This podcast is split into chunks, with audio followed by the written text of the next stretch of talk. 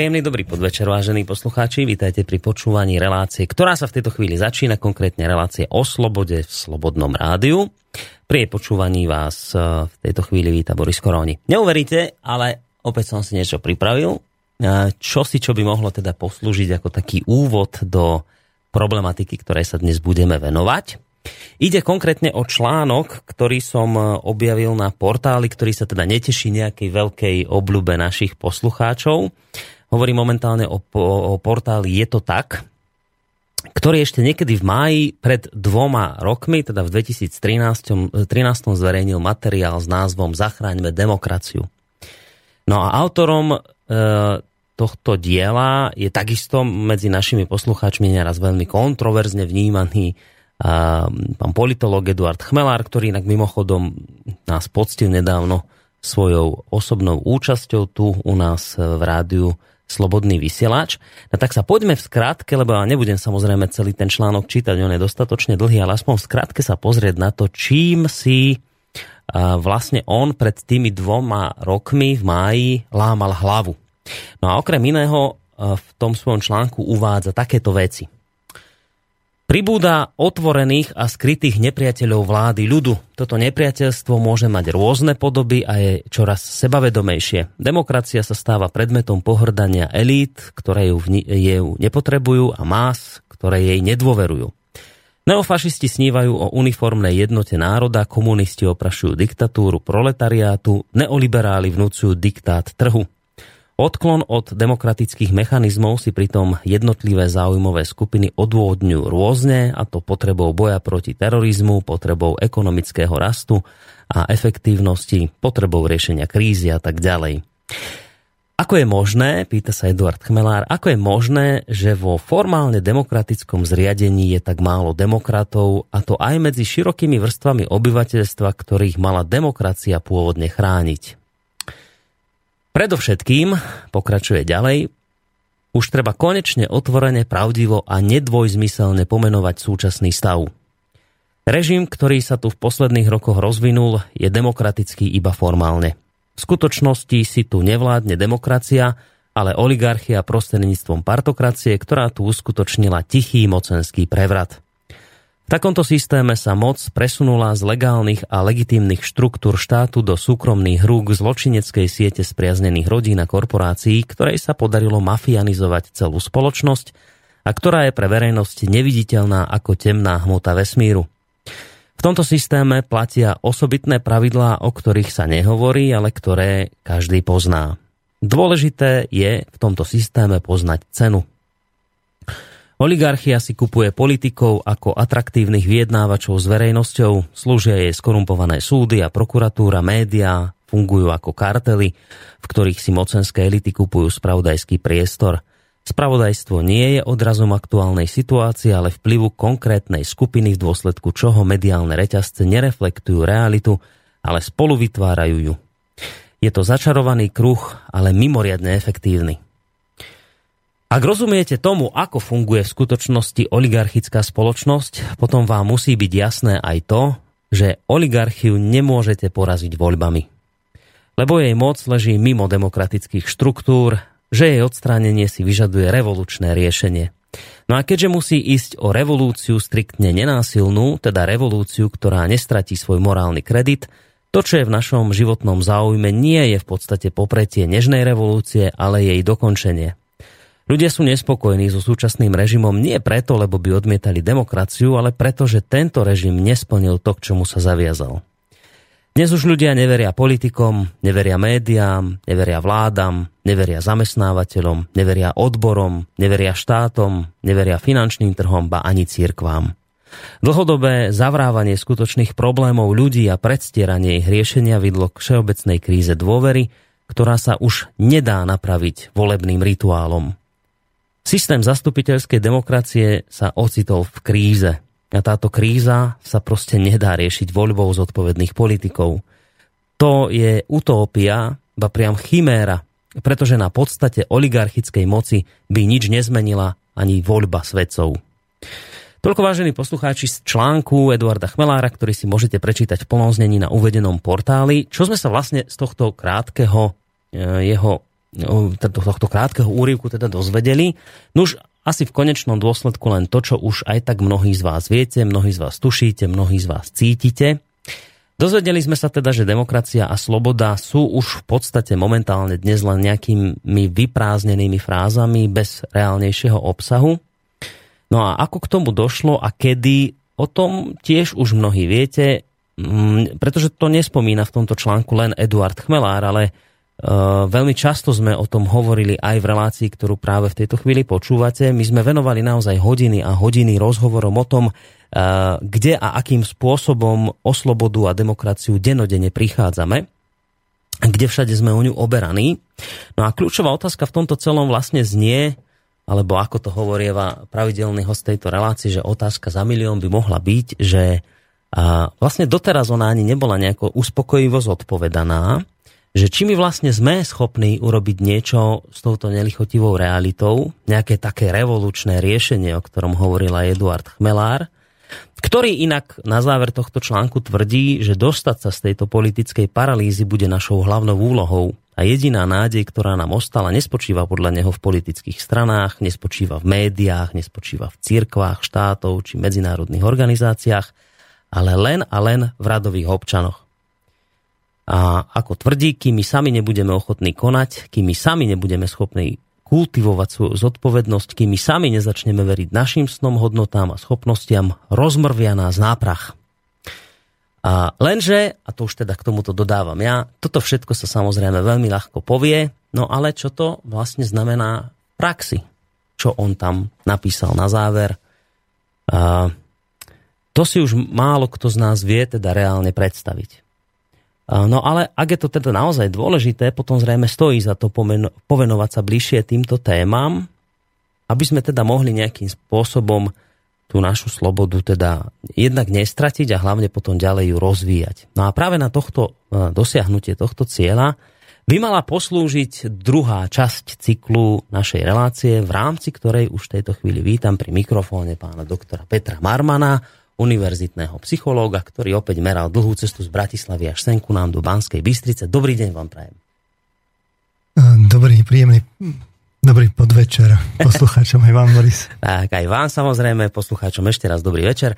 V rýchlosti len poviem, že samozrejme tak ako vždy môžete aj dnes reagovať a že budeme veľmi radi. E, minule to bolo také celkom podarené, že ľudia dosť veľmi, dosť často aj teda písali nám na mail studiozavinačslobodnyvysielac.sk a takisto sa aj telefonicky zapájali. Ono to dnes vyzerá tak, že tiež bude priestor dnes na tie posluchačské Ja si myslím, že bude. Dobre, takže naozaj nebude to len taká prázdna fráza, ktorú teraz povieme, že volajte a zdvihneme vás, ale naozaj toto pokúsime sa teda dodržať a keď budete mať nejakú otázku, tak nám zatelefonujte na číslo 048 381 0101 a my samozrejme vás dvihneme a vašu otázku, váš názor si vypočujeme a dokonca pán Marman aj zareaguje na to, čo budete sa pýtať. No, tak poďme hneď na to. Asi by, ja neviem, teraz, bolo by to všetko nejak tak zbilancovať, čo sme doteraz v všetkých tých reláciách hovorili, ale ja predsa len na úvod by som chcel sa trošku od toho Eduarda Chmelára odpichnúť, keď on teda tam v tom svojom článku dosť nelichotivo vykreslil tú súčasnú situáciu, v ktorej sme sa tu my všetci uh, ocitli. No a vlastne tam popísal tú vec, o ktorej vy často hovorievate v tejto relácii, že teda uh, celé to tvrdenie o tom, že tu máme demokraciu a že tu máme slobodu, v podstate už dnes až tak celkom neplatí.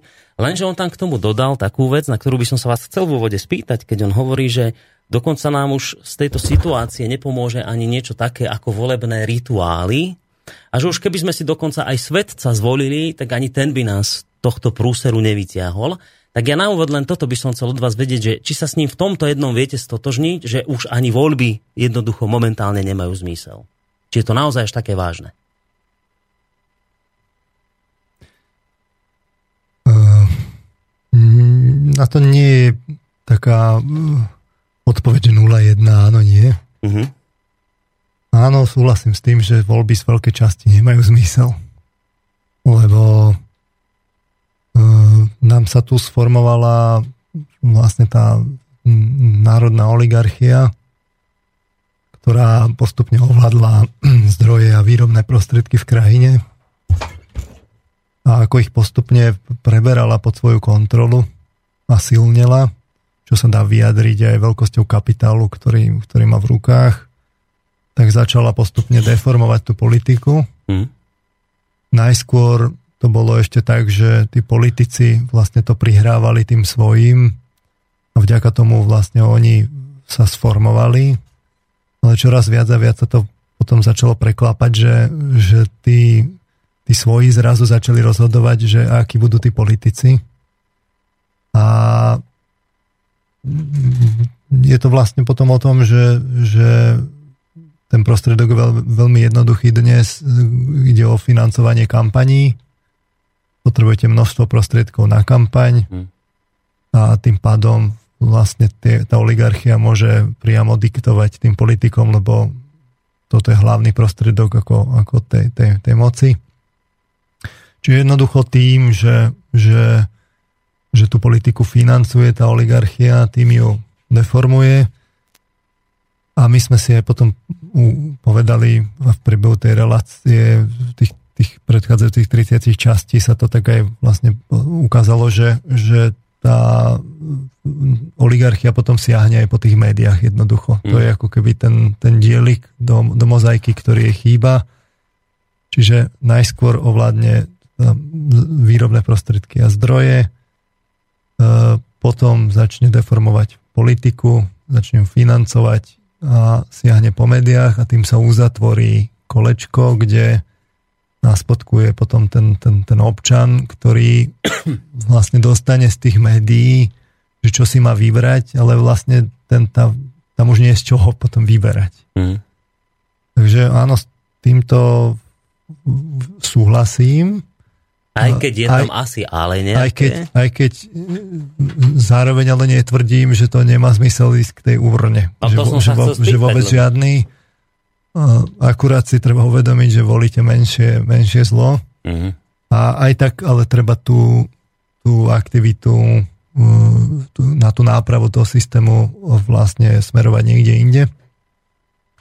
My sme teraz vo fáze, že, že tá, postupne tá priemyselná oligarchia sa stáva vlastne finančnou oligarchiou. Je to, tá, tá finančná oligarchia je akási oligarchia oligarchie, ktorá extrahuje ten kapitalizmus vlastne do čistej podoby, čistým peniazom a v skutočnosti potom to smeruje k tomu, že takáto finančná oligarchia siahne potom to, to čo potrebuje ešte skorumpovať je ten monetárny systém. E, čiže buď zriadi alebo vyslovene dobije Národnú banku, tak aby bola pripravení, čiže požičiava si lacné peniaze, kde Ehm, to tiež už môžeme vidieť u nás ťaží potom vlastne z inflácie. Keď je inflácia, tak tá, tá finančná oligarchia, tak ako sa požičiavajú peniaze z Národnej banky, tak sa najskôr požičiavajú vlastne jej a ona to požičiava ďalej, čiže tam ona má ešte tie, tie peniaze v tej hodnote predchádzajúcej, ale keď ich vlastne vracia, tak už sú v hodnote zinflované, čiže tam je nejaký ten, ten, ten, ten benefit, ktoré, ktorý ona získava. Mm-hmm. No a v tom, v tom finálnom štádiu sa musíte zamýšľať nad tým, že ona vlastne vyslovene vyvoláva tie, tie krízy v ekonomike, kde zatrasie tým systémom, ona je na to pripravená, lebo má všetky tie parametre, má všetky, všetky páky, že to môže spôsobiť. A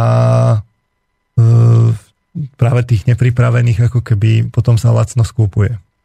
Že už len to, keby si predstavte, že, že, že máte, máte možnosť, že máte dostatok, dostatočný vplyv v ekonomike a vedeli by ste, kedy tá, kedy tá kríza vlastne prichádza, mm.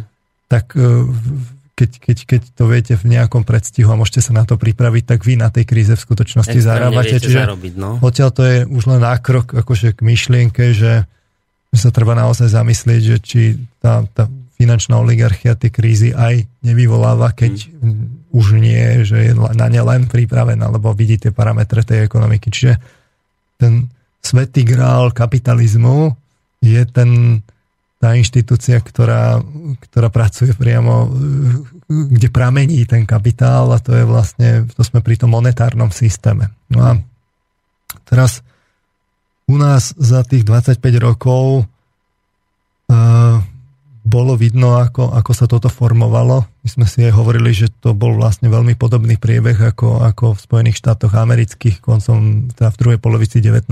storočia. Akurát, že dnes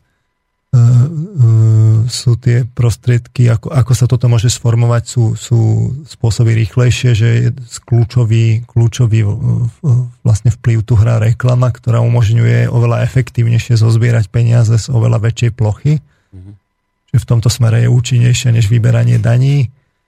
A, a, to je, a, a zároveň na nej je potom založený ten základný kameň manipulácie tých más tými psychologickými metodami, ktoré sme si my vlastne v tých 5 relácií vysvetlovali, tak uh, môžete účinnejšie akoby zriadiť ten nástup z toho sformovania tej priemyselnej oligarchie a potom finančnej oligarchie. No tým, že tých ľudí vyhecuje k hedonizmu a k týmto veciam, o tom hovoríte? Hej, hej, že, že vy vlastne ako dáte naozaj plošnú reklamu, tým pádom ľudia viacej kupujú, mm. Môžete ich viacej cieliť a ten spôsob, ako sa tie peniaze zozbierajú, je, je, je rýchlejší. No a ja predpokladám, že aj o tom bol ten, ten príspevok Eduarda Chmelára. Uh, na tej národnej úrovni jednoducho k tomu nie, nie je čo povedať, keď už ten, ten kapitalizmus dospie naozaj do tej čistej podoby, tak, tak sa to tak ako zacvakne, že, že tá oligarchia drží v hrsti vlastne politikov, drží v hrsti me, me, média a tým pádom vlastne drží v hrsti celú spoločnosť a vy si už ani nepípnete. Mm. Uh, a potom naozaj tie prostriedky už nie sú, nie sú v, tej, v tom klasickom systéme demokratickom, volebnom, politickom, lebo tam už to jednoducho je fixnuté. Hej. Sa podľa iných pravidiel, hej, hej, hej. jasné. No ale toto sme si my vysvetlovali, že o tej reklame nejakých 5 relácií, o, tej, o tom formovaní tej, tej, tej oligarchie ďalších 5 relácií, ale to nič nemení na fakte, že, že tu okrem teda tej, tej, tých národných oligarchií je tu ešte aj globálna oligarchia. A teraz si všimnite tú, tú, tú, tú, tú takú zaujímavú takú zaujímavosť, že, že rozprávať o národnej oligarchii je vlastne hrdinstvo. Nie? No. Ale rozprávať o globálnej oligarchii to je čist, to je bláznostvo. Ako, že to, to, to ste okamžite konšpirátor. Konšpirátor, no.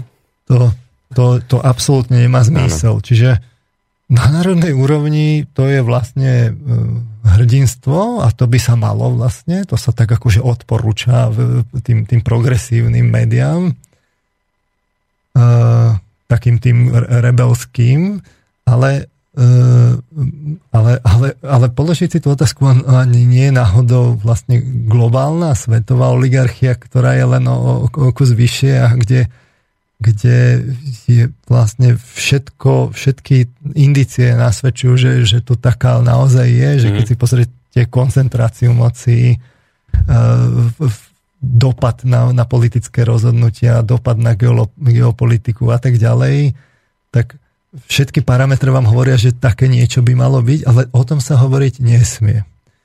No a my sme si potom ukazovali v ďalších reláciách, že, že ale to, to, túto otázku by sme si mali položiť a že ten systém vlastne pokračuje ďalej a, a ten kapitalizmus má kam napredovať, keď, keď, keď vznikne tá finančná oligarchia na národnej úrovni, keď máte dostatočne veľký štát typu Spojených štátov amerických, no tak e, potom je ďalší, ďalší svetý grál, že kam je ešte možné napredovať a to je jednoducho úplne, že grál grálov a to je svetová mena.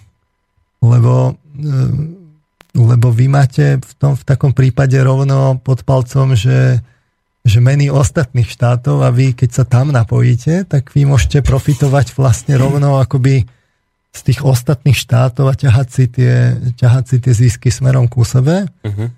A vznik petrodolára vlastne je taký akoby milník v tomto, v tomto vývoji, kde, kde sa to definitívne akože zafixovalo, že, že tam tá globálna svetová oligarchia naozaj získala, získala proste moc a začala uplatňovať ako tú moc geopolitickými prostriedkami. Samozrejme, cez tých svojich svojich hovorcov, politikov, aktérov, ktorých si vlastne platí.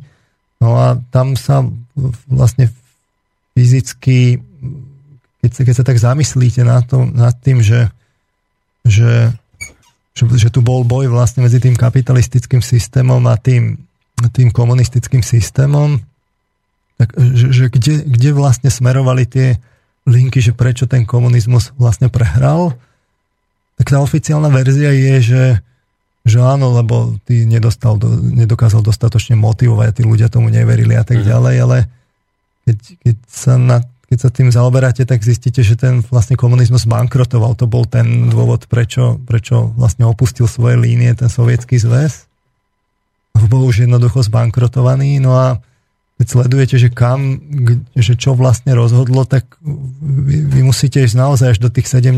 rokov k tomu vzniku petrodolára a už tam vlastne bola otázka času, kedy ten komunizmus vlastne musí zvíťaziť, lebo, lebo to je taká devíza, ktorá to je také ESO v, v rukáve, ktorú, ktorú jednoducho ten komunizmus nemal. Nemal vlastne ekvivalent petrodolára a bola to otázka času, kedy, kedy tie Spojené štáty americké naozaj nastúpili tu, tu po, nejakej, e, po nejakej konsolidácii v tých 70. rokoch, kedy nastúpili tú cestu, že, že cieľa vedome znižovali uh, cenu uh, ropy mm-hmm. a, a zlato a neviem čo všetko. Proste jednoducho de facto prinútili ten, ten komunistický režim vlastne zbankrotovať Teraz sa inak deje niečo podobné, nie? Tam pri tých poklesoch ceny, že to môže to súvisť, lebo veľa ľudí hovorí, že to súvisí práve s tým, že im to vyšlo v minulosti pri Sovietskom zväze a že teraz to umelé znižovanie cien ropy, že zase má dostať nejak Rusko na kolena, alebo tam by ste súvis nevideli teraz medzi tými No ja som to naznačoval vtedy v, to,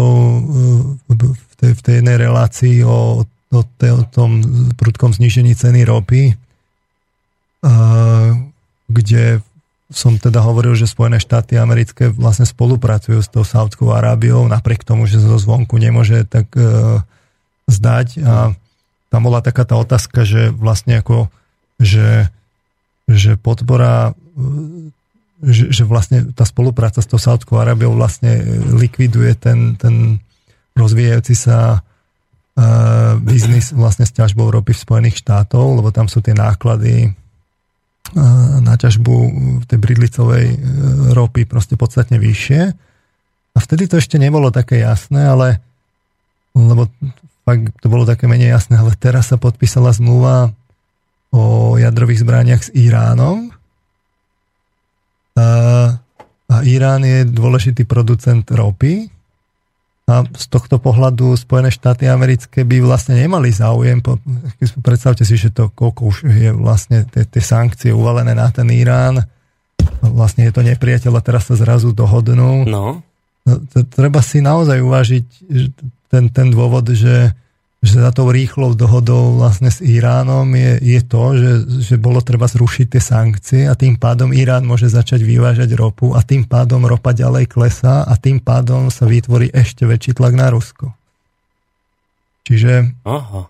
čiže tam vy musíte za tými politickými rozhodnutiami vidieť vždy ten, tie peniaze a chápať tie, tie súvislosti aj v tých peňažných a častokrát, ne, netvrdím, že vždy, ale častokrát vám, e, sú, vám tie udalosti vysvetlia práve tie finančné súvislosti v pozadí o tom, o tom kapitále a, a, a financiách a tak ďalej. No ale Rusko sa javí, že ho to potešila tá, tá dohoda s Iránom. Či to taký blav teraz, že no a, Rusko je nešťastné? No a teraz otázka je, že a mohlo to Rusko zastaviť? A e, na druhej strane ono potrebuje vlastne spojencov, jednoducho Rusi toto nemali na výber, no tak sa tvária, že, že im to vyhovuje. Uh-huh.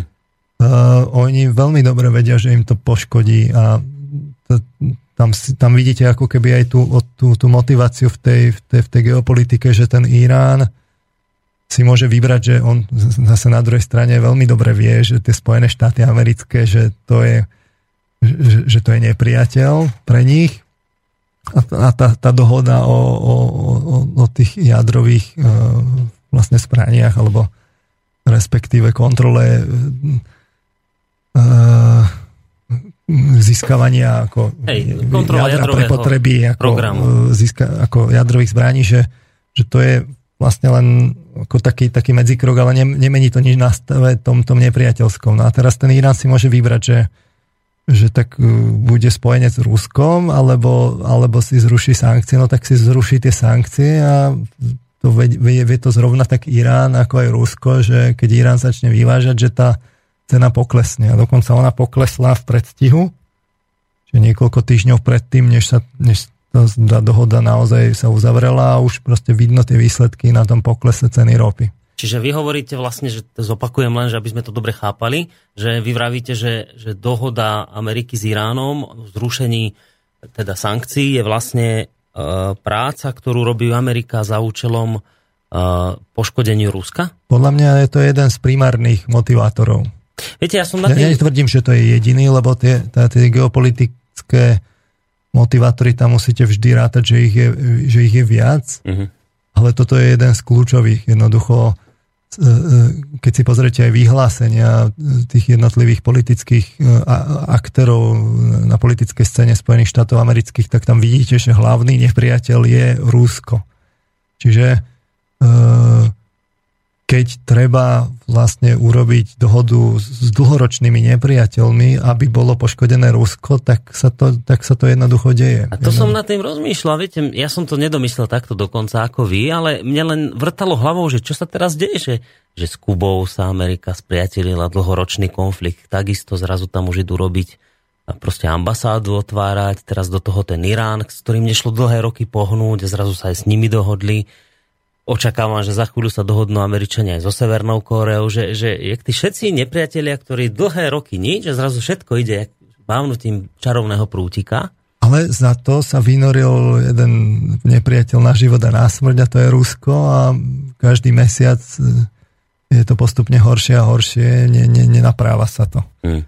Jednoducho treba rátať s tým, že Spojené štáty americké majú tú doktrínu budovania hegemónie.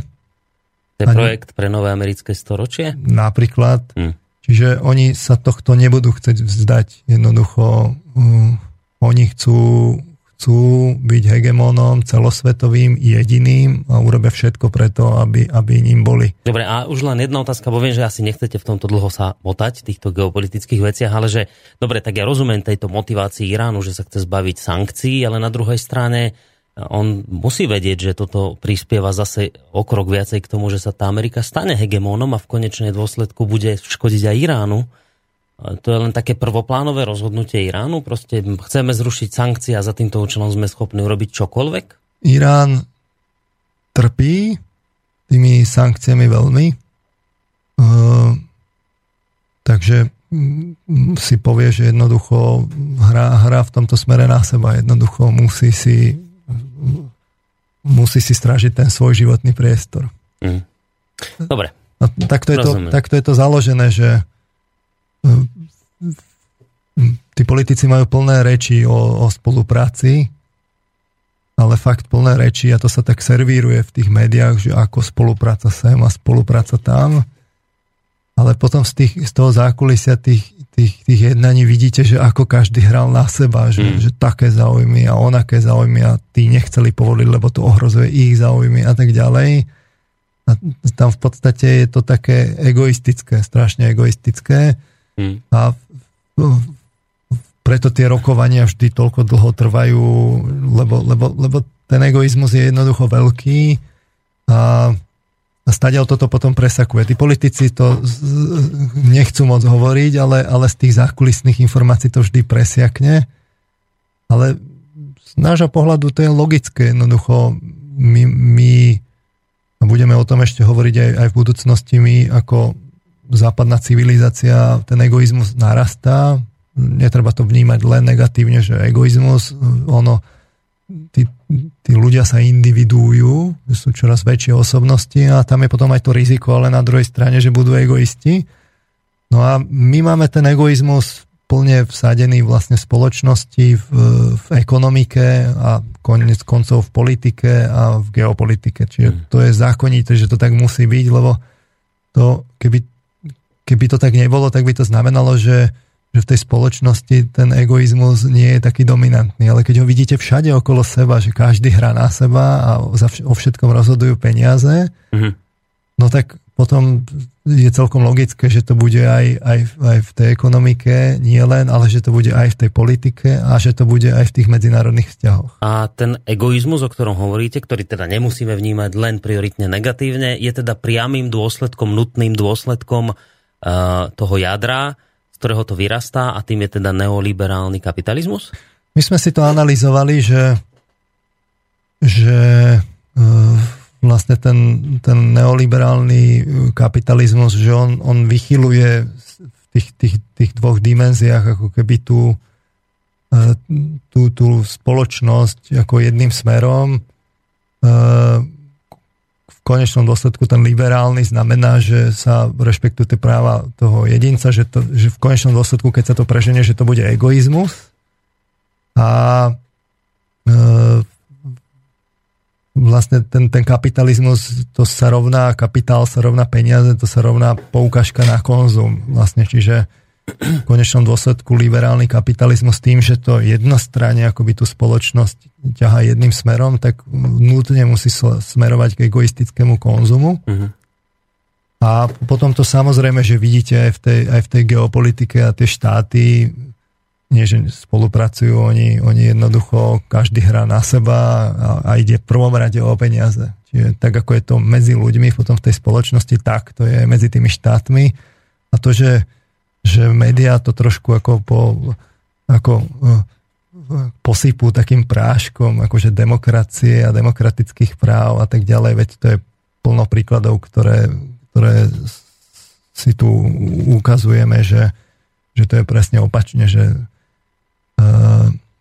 keď sa to hodí, tak sa zoberú tie ľudské práva, keď sa to nehodí, no tak to tie médiá nebudú hovoriť a v konec koncov to v Iráne to bolo pekne vidno, veď oni vlastne zvrhli demokraticky zvoleného zástupcu a dosadili tam šaha, čiže monarchu. Hej, tak mi vysvetlíte, že ako toto bolo možné z pohľadu šírenia demokracie vo svete. No to nebolo možné, to bolo možné len kvôli tomu, že išlo o peniaze a išlo o tú ropu v tom Iráne. Mm-hmm.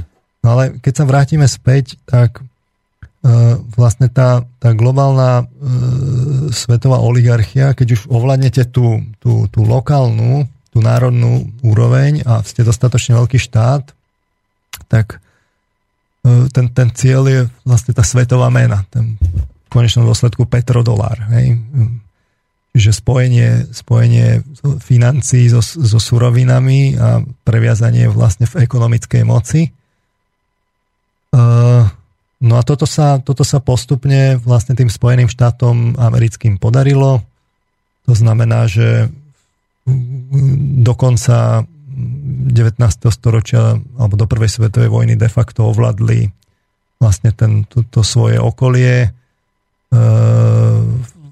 po prvej svetovej vojne vlastne ovládli celú západnú pologulu, lebo tie, tie dovtedajšie svetové mocnosti museli ustúpiť, mali problémy v Európe.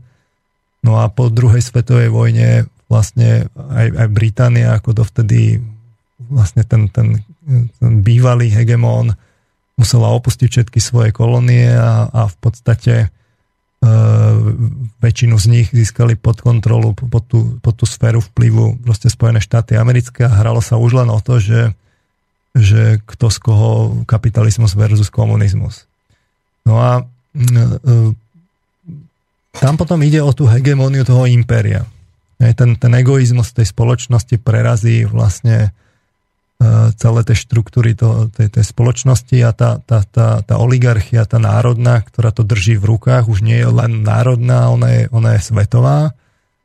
Uh, ona potom vlastne kopíruje to svoje zriadenie akože do sveta, vydáva to za, za, uh, za demokratizáciu akože sveta a vbudovanie slobodného sveta, ale v skutočnosti destabilizuje fungujúce zriadenia hlavne proti čomu bojuje je, že ruší teda aristokracie a duchovenstva.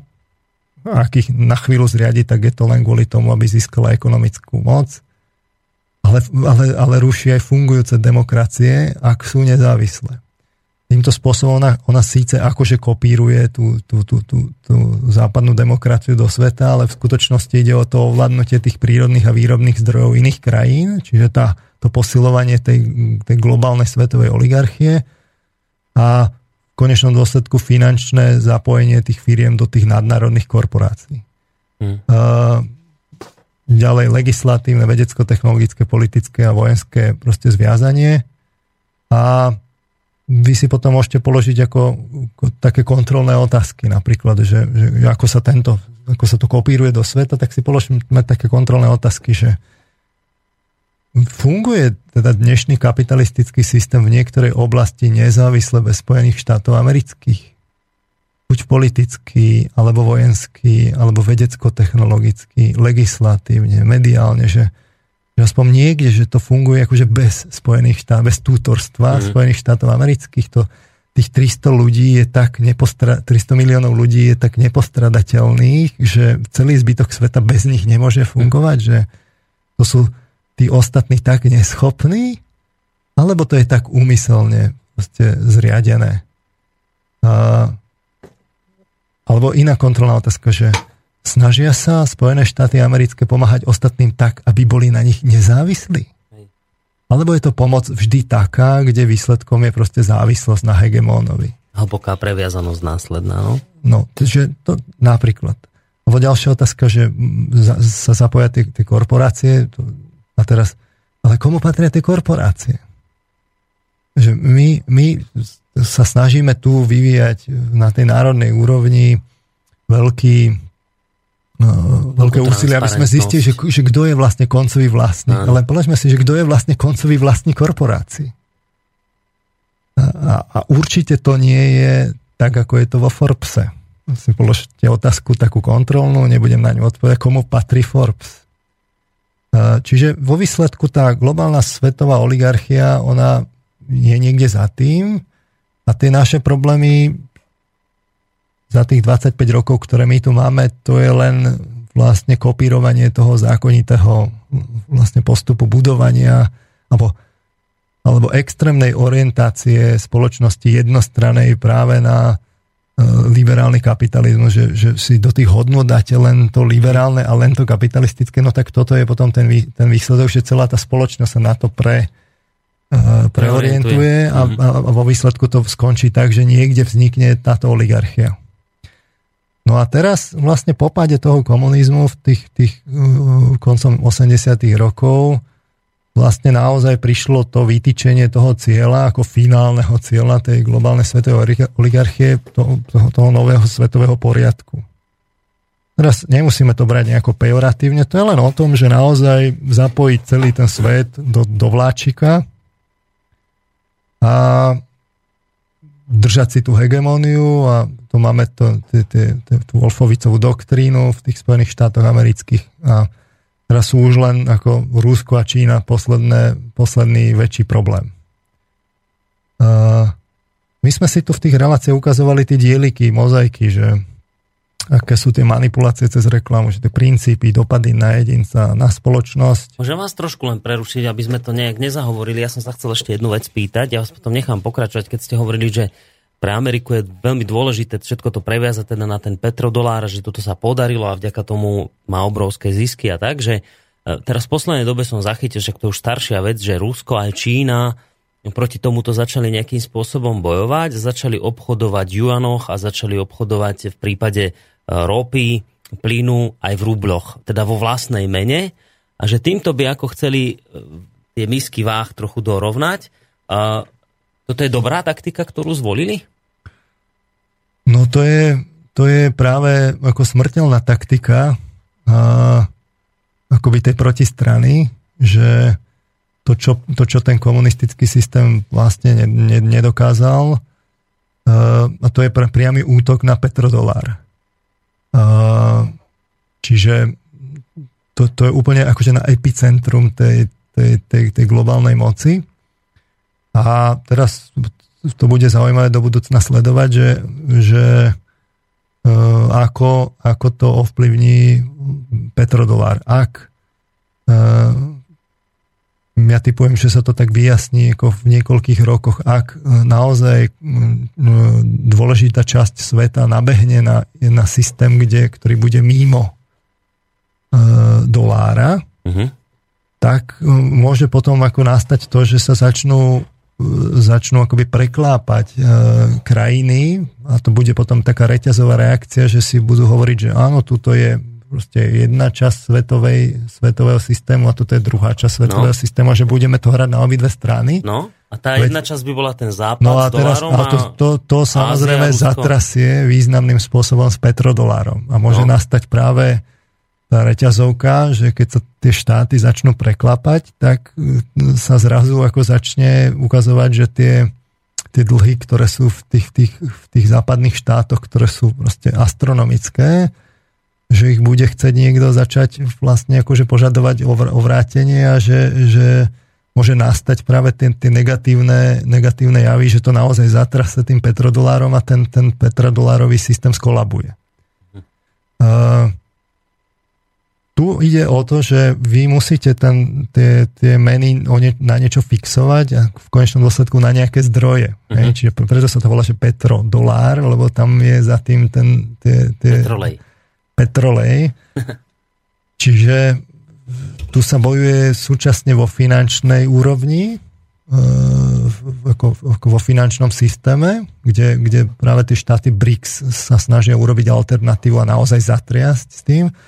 A popri tom sa bojuje významným spôsobom geopolitickým a už vlastne už sa ani moc akože to mediálne akože nekrie, to už je taká improvizácia mediálna, že ten, ten boj je tak vyostrený, že, že naozaj treba spúšťať tie akcie, až potom sa to nejako mediálne krie, už to zďaleka není také presvedčivé. Takže sa bojuje o, o, o suroviny, preto vidíte rozvratený proste celý Blízky východ, ako jedna z dôležitých oblastí, kde, kde, sú, kde sú proste súroviny. A toto je akoby druhá časť toho boja, ktorá prebieha práve boj o súroviny. Mm-hmm. Tak uvidíme, ako, ako, to, ako to dopadne. Čiže my sme si ukázali v tých tie, tie deliky aj v tom, že ako sa formuje tá oligarchia, že aké sú tie metódy oligarchizácie trhu, stupne formovania systému, aj to celé to psychologické pozadie, ako oligarchia akvizuje médiá, ako ovplyvňuje tie redakcie, ako drží pod, stream, pod, pod kontrolou vlastne akože väčšie celky, až vlastne celosvetovo ako mainstream, ako ovláda politikov, korumpuje ich, alebo mediálne ich ovláda, ale ukazovali sme si potom aj na tej úrovni tej geopolitickej, že ako sa de, de, destabilizujú krajiny, alebo rovno geosociálne morfujú, že môže to byť ako násilnými prostriedkami, vyť, vyť, ako Ukrajina, že to sú také vlastne prostriedky hybridnej vojny, kde už naozaj sa aj strieľa. Alebo to môže byť tak akože mediálna hybridná vojna, kde sme si ukázali práve ako výsledok toho nášho referenda, to bola taká jemná tam manipulácia v pozadí. Uh-huh. Uh, iný príklad môžete vidieť v Grécku, konec koncov. Uh, tam sme si o tom nehovorili, ale tiež je to veľmi zaujímavé. No, to som ani bývalý minister, začať, bývalý minister financí už rovno priznal, že oni vlastne to referendum organizovali medzi riadkami to povedal, že preto, že očakávali, že tí, že tí ľudia odpovedia, že nie. E, teda, že, že, že áno, že, že áno referma, hej, lebo keby chceli vlastne tú, tú podporu mať hneď, no tak e, ne, nezor, ne, nezorganizujú tú referendum, až keď, až keď kolabuje ten finančný systém, zorganizovali by si to dva mesiace pred a vtedy by tí ľudia si určite odpovedali, že, že, že chcú ne, nechcú reformy a tak ďalej. A Čiže oni, vlastne ľudia v tom referende iba ako priťažili vláde. A ten Varoufakis vlastne on vlastne akože vyslovene skonštatoval, že oni aj z Cyprasom očakávali, že tí ľudia to odmietnú, že tá situácia už tam bola vtedy zlá. No, že, že, no, no odmietnú, že oni proste príjmu tú medzinárodnú že, že príjmu, pomoc. Že, že chcú prijať tú tak, medzinárodnú tak, pomoc. Tak, tak, hej? Hej. To je len Lebo taká, odmietli no, tak preto, že... Tak už, už, ako som hovoril, že tam tie informácie presakujú už, už vlastne sa ukazuje, že, že ako to tam v pozadí vlastne bolo. No a Lenže my sme pod takou mediálnou masážou, že už tí ľudia, to už nie, že, že keď je to pol roka dozadu, tak alebo, alebo, alebo 4 roka dozadu, že už si to nepamätajú. My si už nepamätáme, že čo bolo ako pred dvoma týždňami a už to ani nebereme do tých súvislostí. Takže vo výsledku potom naozaj e, tí ľudia naozaj konzumujú to, čo im tie médiá naservírujú. Hm. No a e, my sme si vlastne hovorili, že toto je ako keby ten, to, tá, tá vrstva, ktorá je viditeľná v, tej, v, tom, v, tej, v tom v ekonomickom systéme, uh, v geopolitickom systéme a tak ďalej. Uh, ale za tým je vlastne to usporiadanie spoločnosti, že, že to psychologické, teda sociologické, a, ale to vyviera vlastne zo psychiky jednotlivca, že ako je konštruovaná ľudská psychika. Že to, z tej psychológie to vyviera, tá, v tých sociologických zákonitostiach sa to musí rešpektovať a potom v tej ekonómii sa to, sa to ďalej uh, rešpektuje. No a my sme si vlastne ukázali to, čo je z tej psychologického hľadiska za tým, že tá, tá, ako nás tá svetová oligarchia manipuluje, že nás vlastne akože podmienuje na konzum, že za tým celým, to, ekonómiou a to, to, keď to vy abstrahujete do tej, do tej psychologickej roviny, tak čo o tom rozhoduje, že to funguje? No, že nás podmienuje teda na konzum, čím vyvoláva hedonizmus a egoizmus. A tým sa mení vlastne tá, tá, tá, tá, tá, tá spoločnosť v, v, v čase. My si to tak neuvedomujeme, ale v čase sa to mení to si môžete urobiť ďalšiu, neviem, skúšku správnosti, že či sú naše deti čoraz hedonistickejšie a egoistickejšie. Inými slovami povedané, či idú čoraz viac a viac po, penia, po peniazoch. No keď si to porovnáte s tým v úvodzovkách chudobným socikom, tak koľko ľudí vtedy bolo takých, že, že kašľalo vlastne na peniaze, že boli chudobní, ale aj tak kašľalo, že takí, takí altruisti. Teraz v blahobite, keď si tu žijeme no údajne si tu žijeme ako dobré, ale predsa len ten blahobyt je možno trochu väčší, tak uh, už ani, ani toľko tých ľudí není, že, že, že tu vidíte, že to neplatí jednoducho, že, že keď máme blahobyt, tak čoraz viac a viac ľudí by, by malo byť altruistickejších. Nie? No neplatí to. Prečo? No lebo sme vlastne k tomuto vedení a v skutočnosti je práve opačná, že čím máme väčší blahobyt, tým sú tí ľudia chamtivejší. A to sme si hovorili, že za tým stojí vlastne ten liberálny kapitalizmus, ktorý vlastne v skutočnosti spôsobuje ten egoistický konzum, práve preto, že jednostranne tlačí tú spoločnosť len jedným smerom. A v skutočnosti výsledkom je potom, že keď, keď si to vezmete, tak to, tie individuálne slobody, keď sa ad absurdum rešpektujú, no tak to potom vlastne skončí, celá, celý, ten, celý ten blahobyt a tie, tie hodnoty, celá tá spoločnosť skončí v rukách tej oligarchie. Čiže tá oligarchia tlačí, že liberálny kapitalizmus, ale v skutočnosti pod tým musíte rozumieť, že to je rozumiete, kapitál v rukách svetovej tak, oligarchie. Teda nejaký bezbrehý egoizmus. Hej. No, čiže tu, v skutočnosti treba pohnúť akoby tou psychologickou rovinou, že ako tú spoločnosť... Ja, tomuto ste sa vy chceli Ako tú spoločnosť hmm. vlastne zmeniť psychologicky, lebo hmm. vy darmo budete bojovať na tom poli, má to svoj samozrejme význam, povedzme, máte, ja neviem, neziskovky, že je, je naozaj dôležité, že bojujú v tej svojej ktorej oblasti, ja neviem, ekológia, občianský aktivizmus, kontrola verejnej moci a tak ďalej, ale to je ako, ako sme si to prirovnali ako boj s drákom, že useknete jednu hlavu a rovno na, narastú ďalšie, lebo keď vo vnútri tých ľudí, tej celej spoločnosti bude ten konzum a egoizmus, no tak tie, to bude, tie formy, ľudia sú ešte stále tvorí, tvorivé, tak vo výsledku bude, budú narastať nové a nové formy a vám, vám sa to šíria, fakt vám vyrastajú tie nové hlavy. Uh-huh. No a tak vlastne pr- prvé riešenie, ktoré by malo byť, že, že teda tie neziskovky, že, že by mali mať naozaj záujem že riešiť ten prameň, že ako vlastne bojovať s tým egoizmom a konzumom.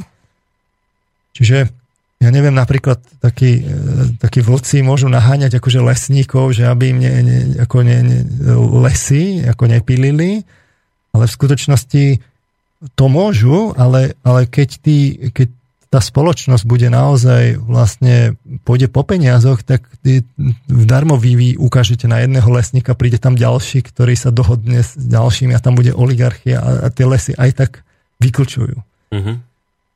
Transparentní môžu naháňať lobbystov, obhajky práv žien môžu naháňať násilníkov, ale proste to jednoducho, ten egoizmus bude presakovať, čiže tie neziskovky by mali mať záujem riešiť to z časti, časť síl naozaj sa akože zamera na to podstatné. Na to jadro, jasné. A to je ten egoizmus v tej spoločnosti. Čiže bez riešenia zdroja egoizmu a konzumu v psychike vlastne jednotlivca a kultúre spoločnosti je bojovať proti, tom, proti, proti tým následkom tohto ako, ako, ako Sisyphos, ktorý ťahá ten, ten do kopca, aj tak mu to spadne. Mm-hmm. Čiže a to naozaj teraz odhľadníme na to, čo sme si tiež ukázali, že niektoré neziskovky sú v skutočne, skutočnosti ziskovky. Akurát som sa bavil s jedným svojim kamarátom, ktorý mi hovorí, že to vlastne časť z nich nie sú neziskovky, ale to sú ziskovky. Oni tak naháňajú tie granty, že, že sú vlastne nakoniec hrubo hmm. zneužívané to svetovou oligarchiou a že to si naozaj treba uvedomiť, že, že aj na tom poli toho tretieho sektora musíme rátať s tým, že je to presne tak ako v tých médiách, že vy keď poviete, že tu máš peniaze a odhaluj toto a toto, ale len v tejto oblasti a v tejto už nie, mm-hmm.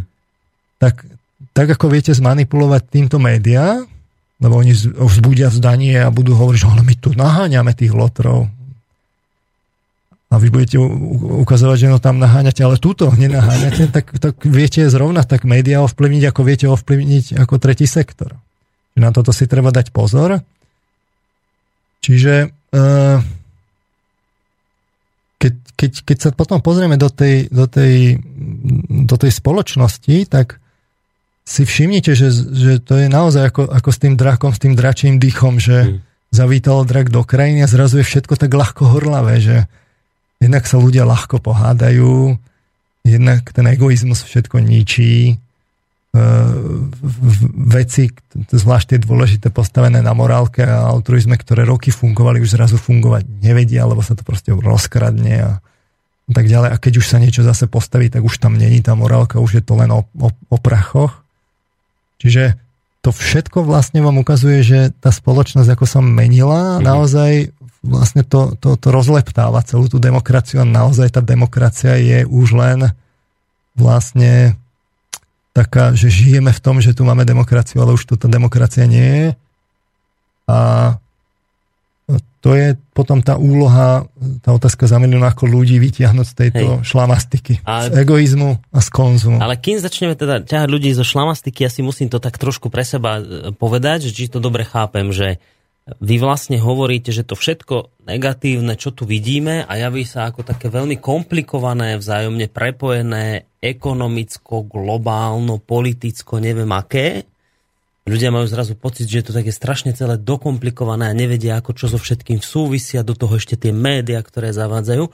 Že keď by ste dali akoby trošku, ani nie, že stranou všetky tieto veci, ale ako to vy hovoríte, že vy extrahovali tú podstatu z celého tohto komplikovaného systému, tak vy sa vlastne dostanete k, akoby k takému jednoduchému záveru, že toto všetko negatívne vychádza z ľudskej psychiky, zvnútra nás, že ten celý negatívny svet, ktorý tu teraz máme a celé ako to sa tu momentálne hýbe, že to všetko je, ide zvnútra nás, z našej psychiky, z nášho egoizmu, ktorý je zámerne nejakým spôsobom posilovaný, aby sme stále boli egoistickejší, egoistickejší, tým pádom stále uh, nie hegemo, ako sa to volá, hedonistickejší a hedonistickejší a tým pádom, že keď my chceme toto všetko komplikované a ťažko aj pochopiteľné zmeniť k lepšiemu, tak my zbytočne budeme míňať energiu na to komplikované, čomu ani veľmi sami nerozumieme, ale že stačí sa akoby obrátiť sám do seba, do svojej psychiky a tam hľadať odpoveď na to, ako toto všetko komplikované zmeniť? Presne. Uh treba si uvedomiť, že tu sú tie spätno-väzebné mechanizmy, že my sme egoistickí a hedonistickí, lebo ten systém nás vlastne k tomu tlačí a tej oligarchii to vyhovuje, čiže ona bude tlačiť, aby nás manipulovala, aby sme boli egoistickejší a konzumnejší. A, a, to, a tým pádom vlastne potom aj tým, tie štruktúry v tej spoločnosti, ktoré sa vytvárajú, budú založené práve na tom egoizme a, a tak to je to také kolečko, že sa to neustále posilňuje. A teraz e, to vidíte na fakt rôznych veciach. My sme si e, sedem relácií vlastne hovorili, keď sme hovorili o, tých, o tom referende, že, že ja neviem, tá otázka rodovej rovnosti v konečnom dôsledku jedna z tých, z tých otázok je, že kto sa vlastne postará o deti. Že ženy by chceli vlastne mať rovnakú moc a rovnaké peniaze, e, ako majú muži. A to, použ- to počujete hovoriť tie aktivistky, ale potom vlastne vo výsledku oni musia vtiahnuť tých mužov, že nech sa starajú o deti, lebo, lebo čo, no lebo ženy sa už, ako, alebo čas žien už sa nechce starať o tie deti, lebo vzniká taký akoby ten, ten boj, že kto sa postará o deti, lebo keď, sa, keď, keď to zostane na jednom z mm-hmm. nich, tak ten nemá tie peniaze a potom je podradený a tak ďalej.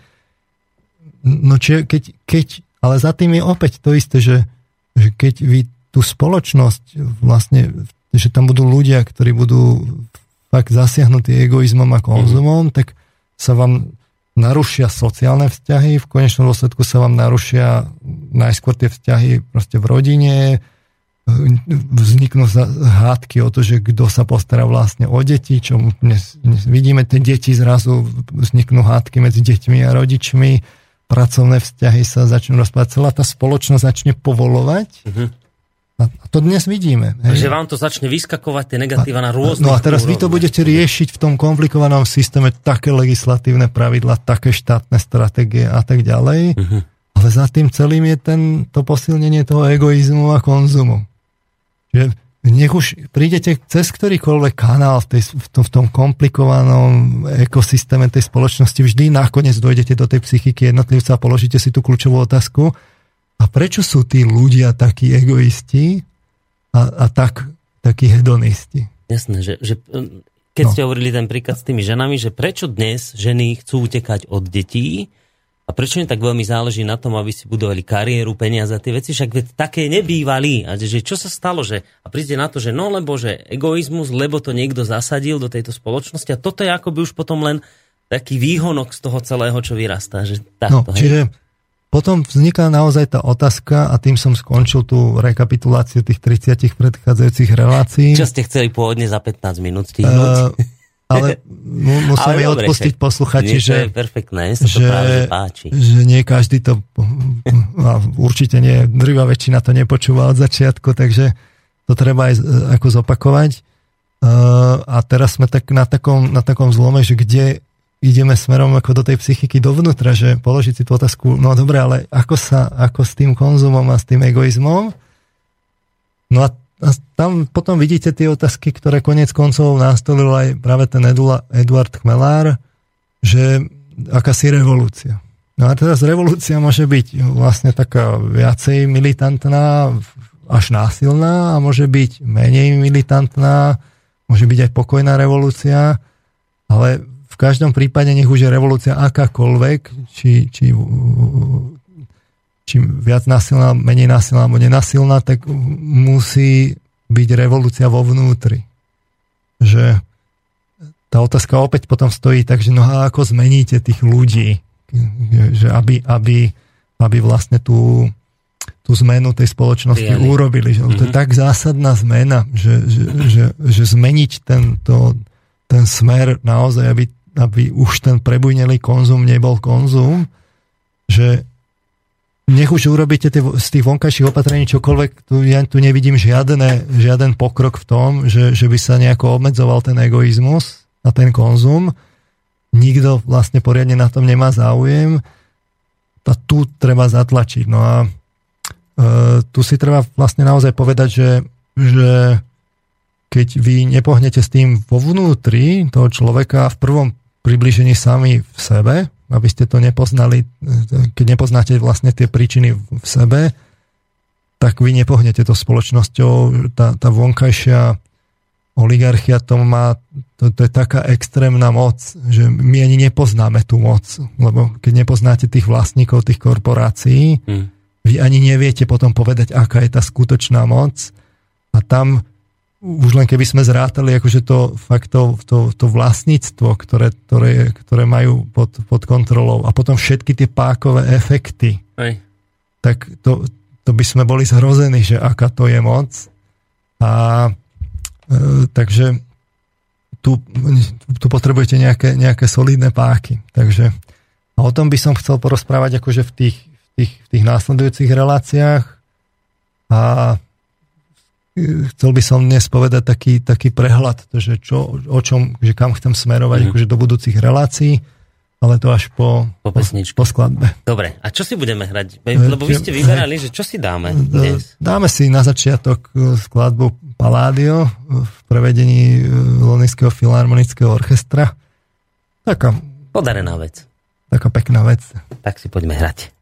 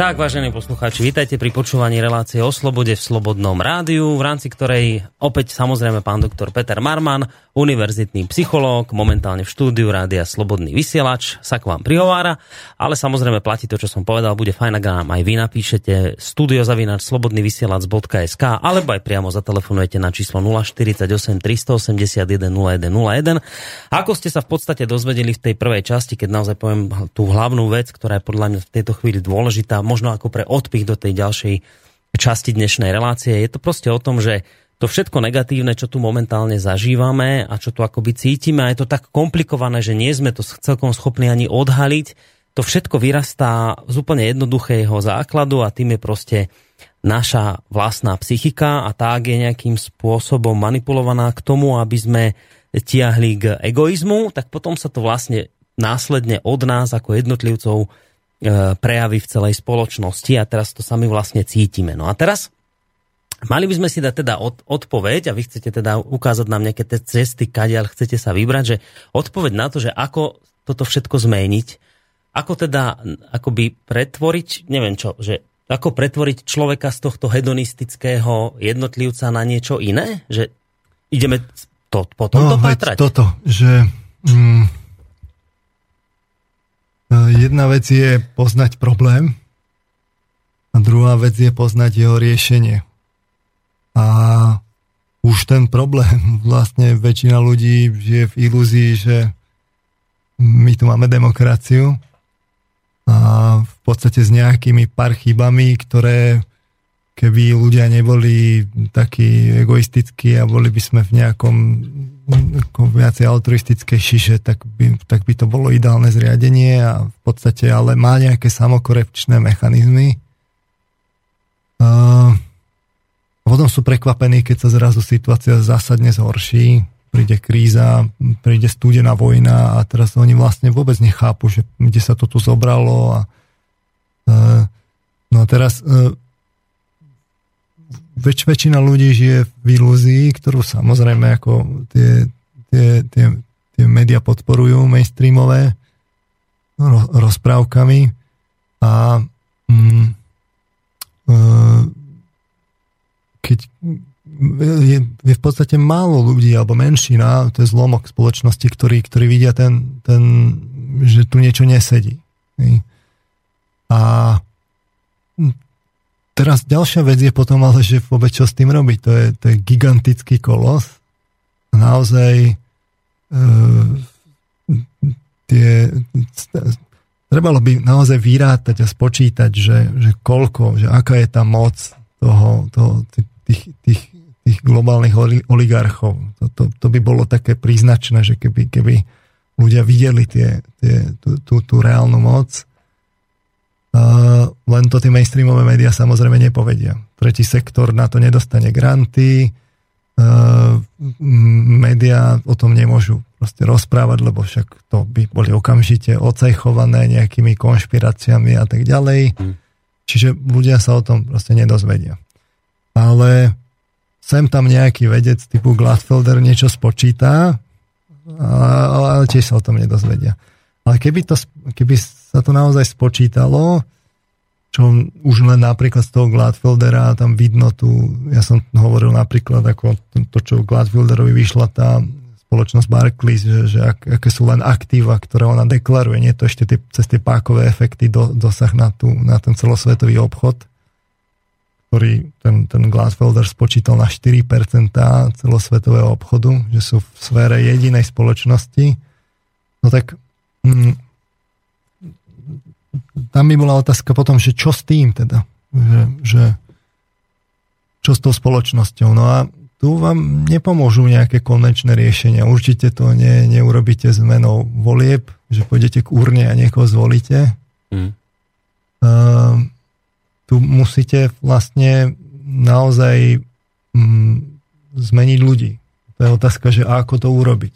No, ja mám jedno úplne jednoduché riešenie. No. Chcete jednoduché? No, dajte. No, však církev dlhé roky náboženstva ľudí viedli práve opačným smerom, teda nie k egoizmu a k takým záležitostiam, ktoré teraz tu vidíme. no tak potom jednoduché riešenie je proste vrátiť sa späť k tomu duchovnému životu, nadchnúť sa církevnými náboženskými ideálmi. Nebolo by to riešenie? A opätovne by sme jednoducho stratili tie, uh, tie proste negatívne emócie, a teda vôbec nie len emócie, ale tie proste, viete, že teraz sme egoisti, no tak poďme všetci tuto vyznávať náboženské zase ideály a nebudeme egoistami, nie? Je to jednoduchá cesta? No a tu je práve tá otázka, ktorú, ktorú si my aj prejdeme, že prečo kedysi tie ľudské väzby fungovali a teraz už zrazu ako nemôžu, že zrazu povolujú, že, že mali ľudia teda kedysi k sebe bližšie, že to, že to, že to držalo viacej ako pohromade. A tu, tu prichádzate k tým dôležitým otázkam aj psychologickým, aj sociologickým, že, že ako je to vlastne s ľuďmi, keď to sledujeme tými stáročiami, že vytrácajú sa emócie? Alebo, alebo že chladneme emočne a stávame sa viacej takými akože mentálnymi, až, až mentálnymi robotmi? Nie sme náhodou príliš vychladnutí, že príliš racionálnymi bytostiami, že kde, kde je ten, ten, ten, ten dobrý model? A to súvisí s, s, to, s tou vašou otázkou, že áno, E, to, čo kedysi fungovalo v stredoveku, že naopak to bola církev, ktorá tlačila akoby ľudí do, do, do iného extrému, zase k tomu, do toho idealizmu a, a vlastne altruizmu a tiež to fungovalo proste stáročia a potom sa to vlastne ako narazilo to na nejaký limit a preklopilo sa, tak aj, aj tento egoizmus a konzum má svoje limity a niekedy tí ľudia akoby začnú už to neudrží po pokope ani, ani, ani hrubá manipulácia najhrubšieho zrna. Ale to neznamená, že na to máme čakať, že kým tu všetci ako budeme totálne zmanipulovaní, už to vôbec nebude fungovať a celý svet bude vlastne e, zničený a príroda zničená a tak ďalej. Na to čakať nemôžeme. No te, takže otázka je, že no áno, v stredoveku to tak fungovalo, lenže my už nemáme stredovekú konfiguráciu psychiky. Čo to znamená? Kon- stredoveká no, konfigurácia psychy. Že už no, nedôverujeme tak bez, bez hlavo autoritám? No napríklad, e, ten, to, čo nás ten konzum vlastne, čo, čo je zase tá jeho pozitívna úloha, je, že nás po, posunul k, k individuácii. Mm. Hej? To znamená, my sme väčšie individuality, viacej založené v tom, v tom tom centre tej kontroly samých v sebe. Čo je fajn. Čo je na jednej strane je fajn, to je ako, ako, ako s, s ohňom a s vodou, že dobrý sluha, ale zlý pán, hej, mm-hmm. tak je to o tom balanse medzi tým, čiže vy už nemôžete prísť a teraz ľuďom povedať, že no tak a vy budete bezpodmienečne, nekriticky poslúchať autority, čo vám povedia, to urobíte. Mm-hmm. Hej?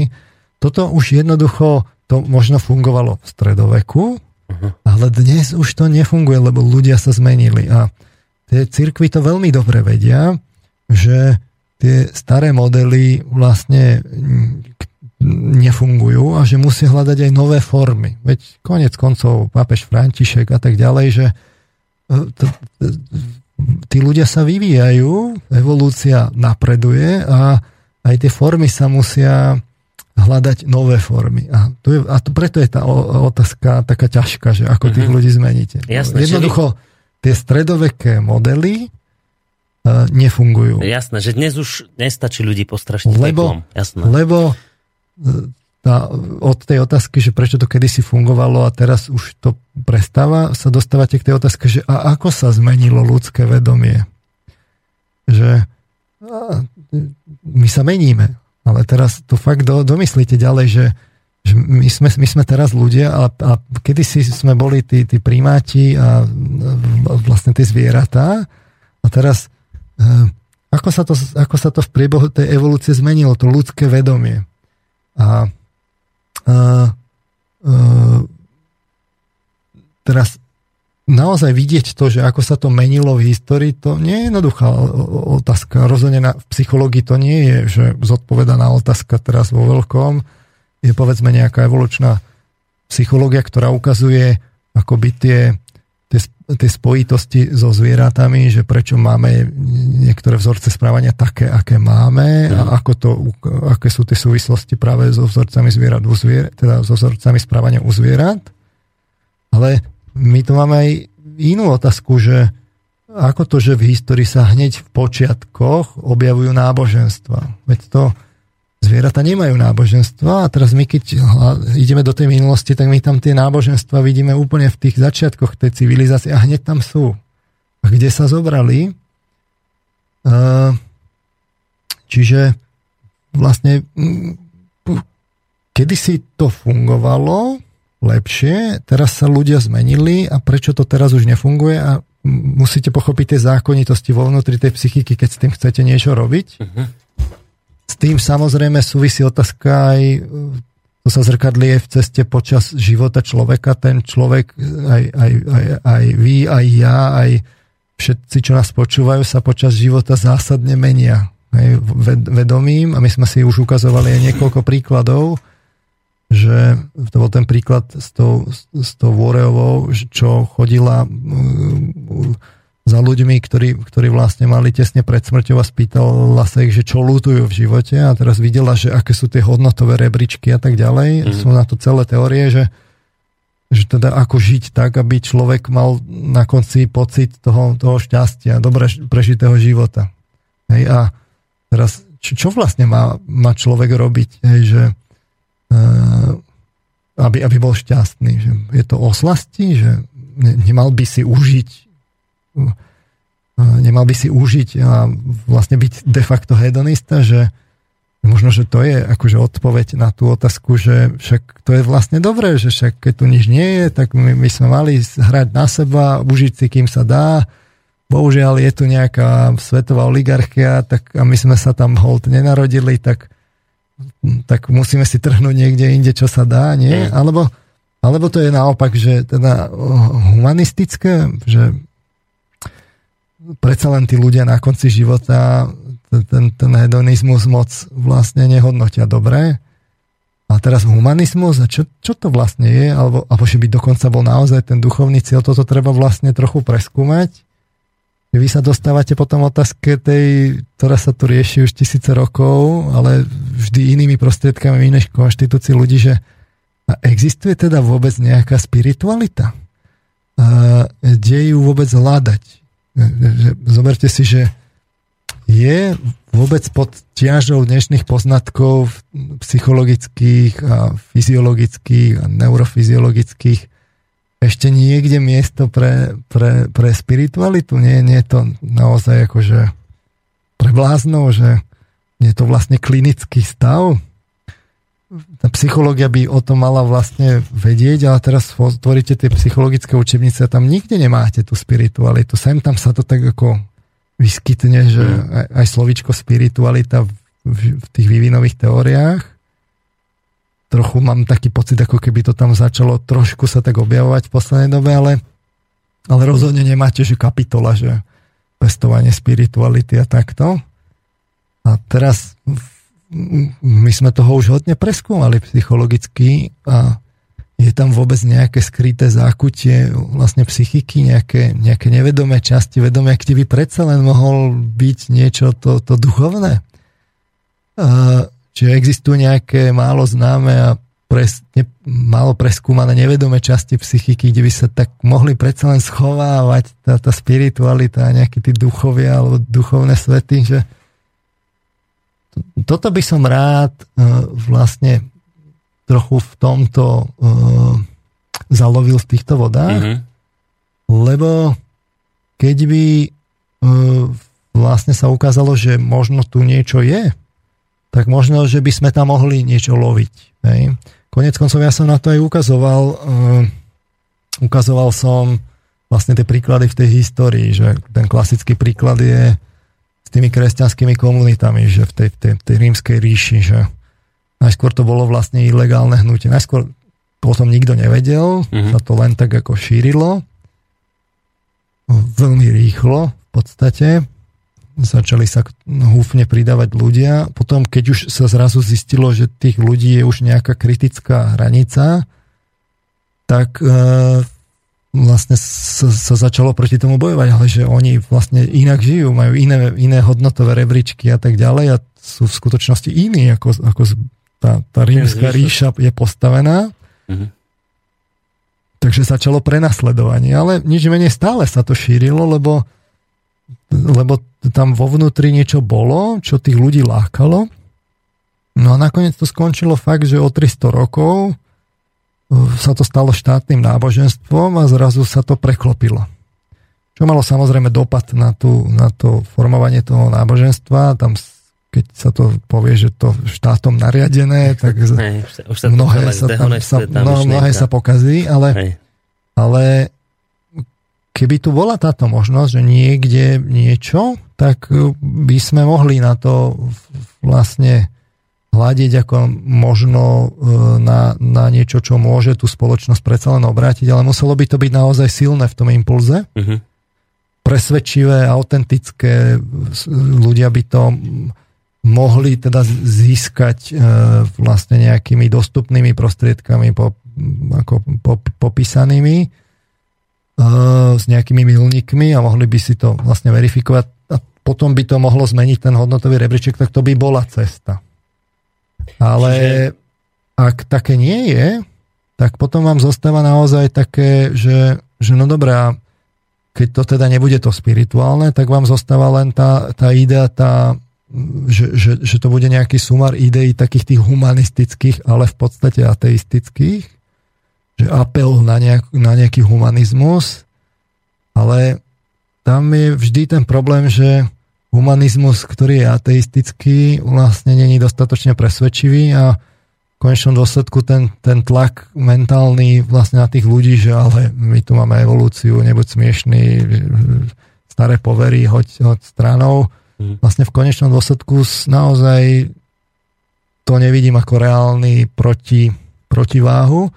A potom vám zostáva naozaj už len to, že urobíte revolúciu vlastne fyzickými prostriedkami, a tí ľudia sa pridajú, lebo už majú naozaj ten tlak je veľký a je to bezvýchodiskové, tak radšej zvolia proste násilné prostriedky, ako, ako, ako žiť v systéme ďalej.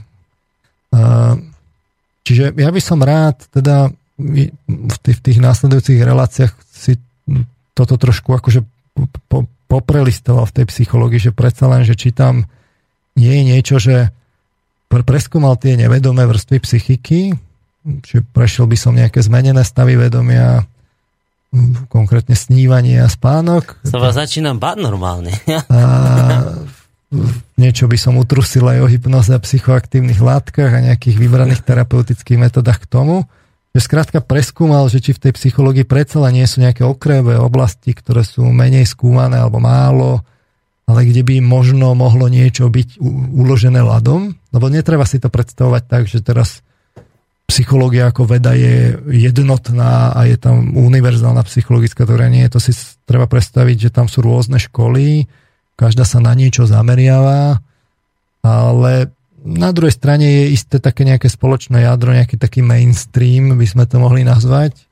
Rozhodne ja budem, keď budem toto prechádzať, tak budem hovoriť, že toto je také skôr mainstreamové a toto je povedzme nejaké, že málo skúmané ale chcel by som načrtnúť nejaké, že kde, kde tú spiritualitu je možné hľadať ako takou novou formou. Mám takých pár veľmi prekvapivých príkladov a, a, a založených akože na serióznych výskumoch.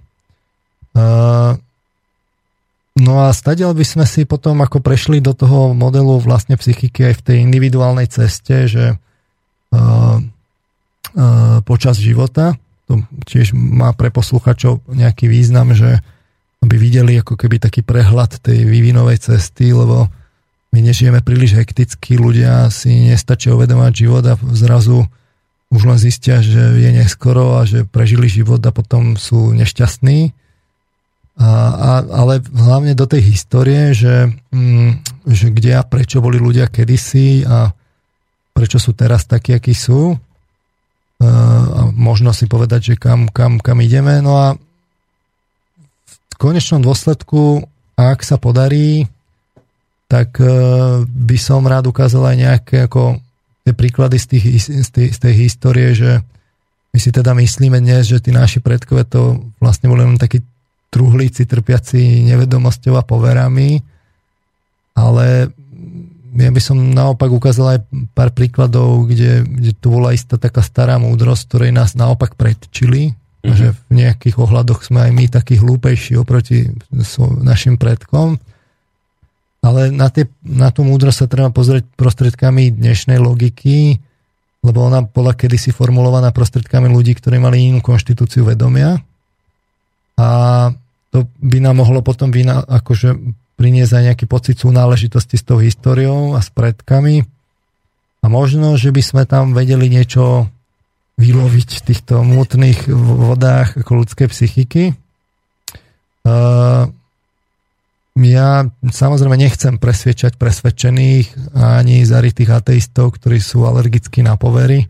Mm-hmm ani ortodoxných veriacich, ktorí chápu ako svoje poslanie obratiť všetkých viere. Tam, tam nemá smysel čo vysvetľovať, lebo tí sú presvedčení jedni Ty už to máš jasné, jasné. Hm. Ja naopak, je tu istá množina ľudí, ktorá je v tomto smere taká ne, nezorientovaná, nie celkom rozhodnutá, možno častokrát aj tak ako protichodne niečo robiaca chcem sa k tomu pozrieť tak nepredpojate, naozaj, že nechcem výjsť z jednej alebo z druhej pozície, ani rozhodne nechcem robiť nejakú misionárčinu. Mm-hmm.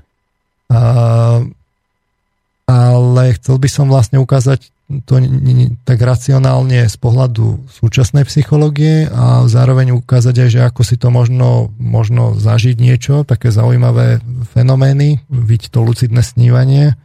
K tomu sa dostaneme? K tomu sa dostaneme hneď v zápetí. A e, ja to tak aj vysvetľujem ako študentom, že, že dnes to školstvo je vlastne trpí na to, že e, my dávame tým, tým žiakom a študentom poznatky. Uh-huh.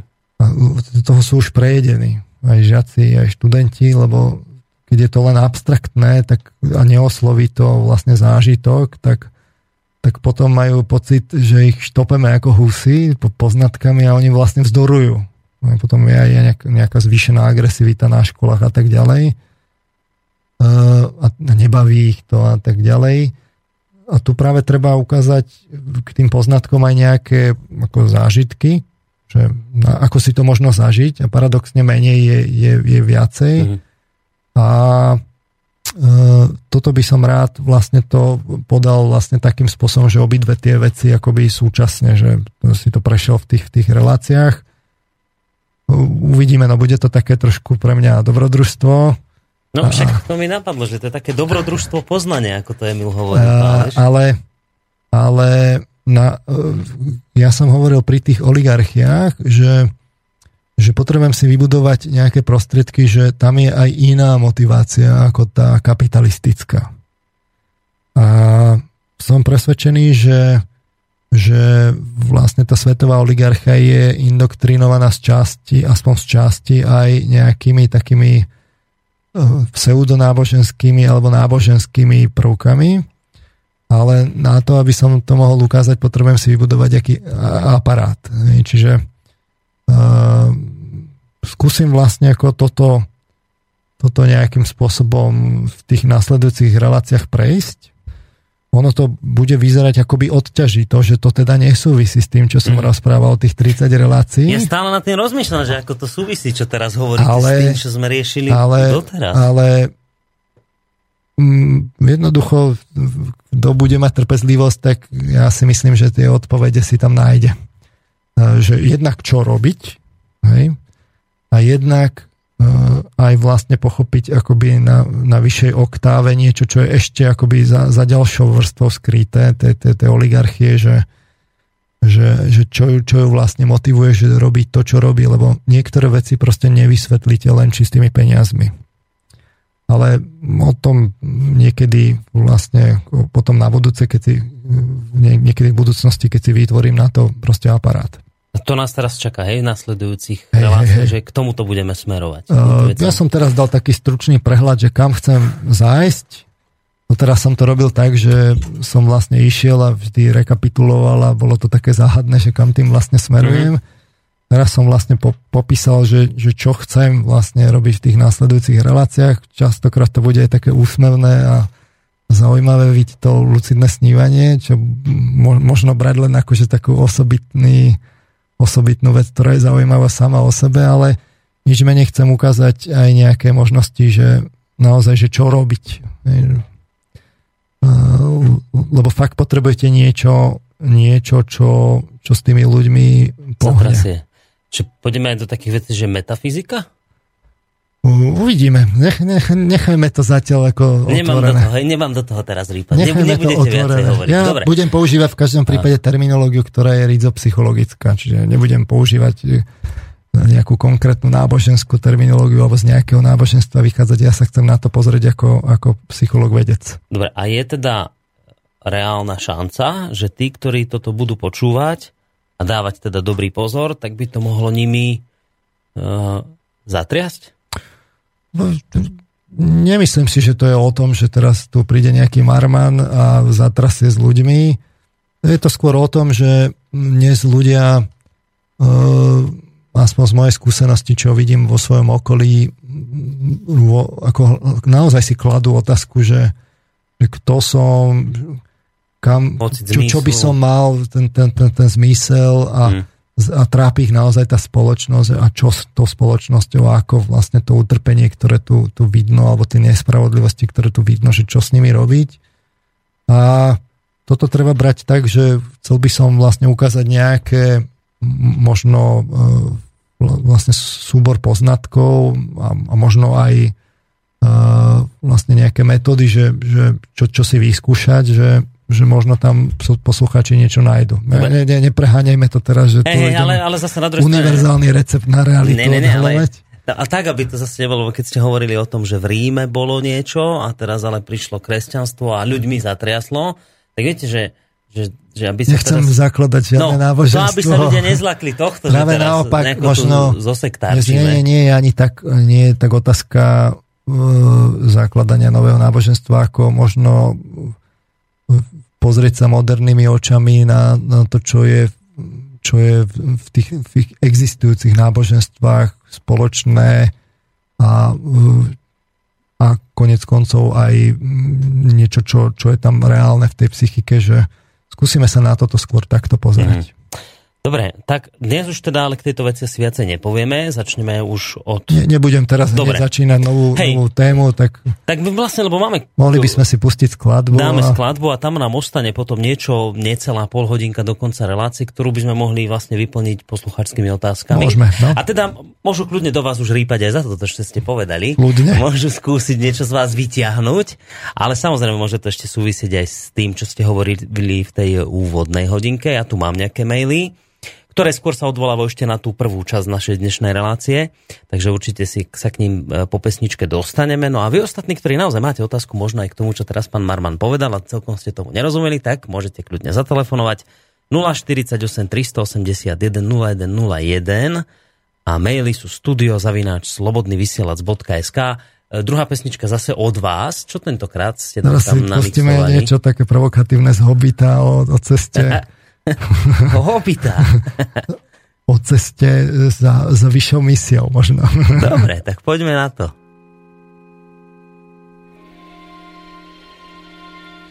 Far over the misty mountains rise Leave us standing upon the height What was before we see once more is our kingdom a distant light. Fiery mountain beneath the moon. The words unspoken will be there soon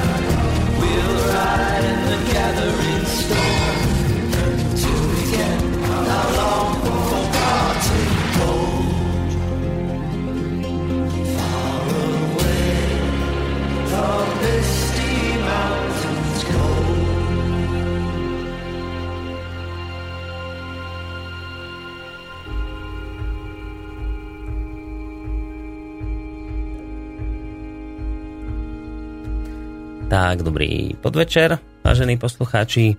Prehúpli sme sa do záverečnej časti našej dnešnej. Už v podstate by sa dalo tomu dať aj prívlastok jemne záhadnej relácie o slobode v Slobodnom rádiu, až mysterióznej. Aj tá hudba už taká jemne mysteriózna. To som tak na, na schvál si urobil trochu. Také promo.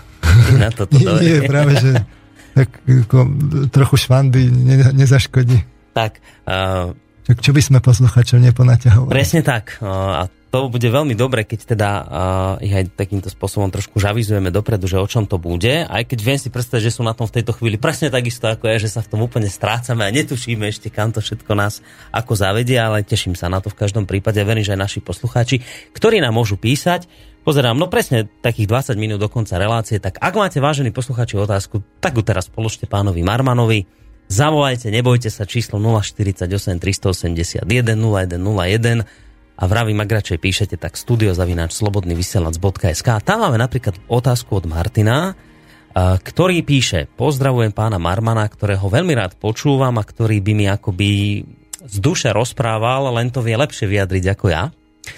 Chcel by som sa ho opýtať, ako by stanovil hranicu medzi konzumným spôsobom života a normálnym, teda tým nekonzumným spôsobom. Dá sa to nejako, uh, dá sa to nejako vytýčiť? Uh, tiež veľmi bojujem proti konzumu, začal som u seba, ale nevždy sa mi to darí. Sú to tlaky z okolia, rodiny, priateľov, spoločnosť je tak nastavená na konzum, že niekedy mám pocit, ako keby som išiel hlavou proti múru. Tak toto sa vás pýta Martin z Viedne, že či existuje nejaké stanovenie, jasnej hranice medzi konzumným spôsobom života a normálnym, teda tým nekonzumným? Uh, sú také ako dva základné motivačné princípy. Jeden je teda ten hedonistický a druhý je homeostáza, že udržiavanie nejakej rovnováhy.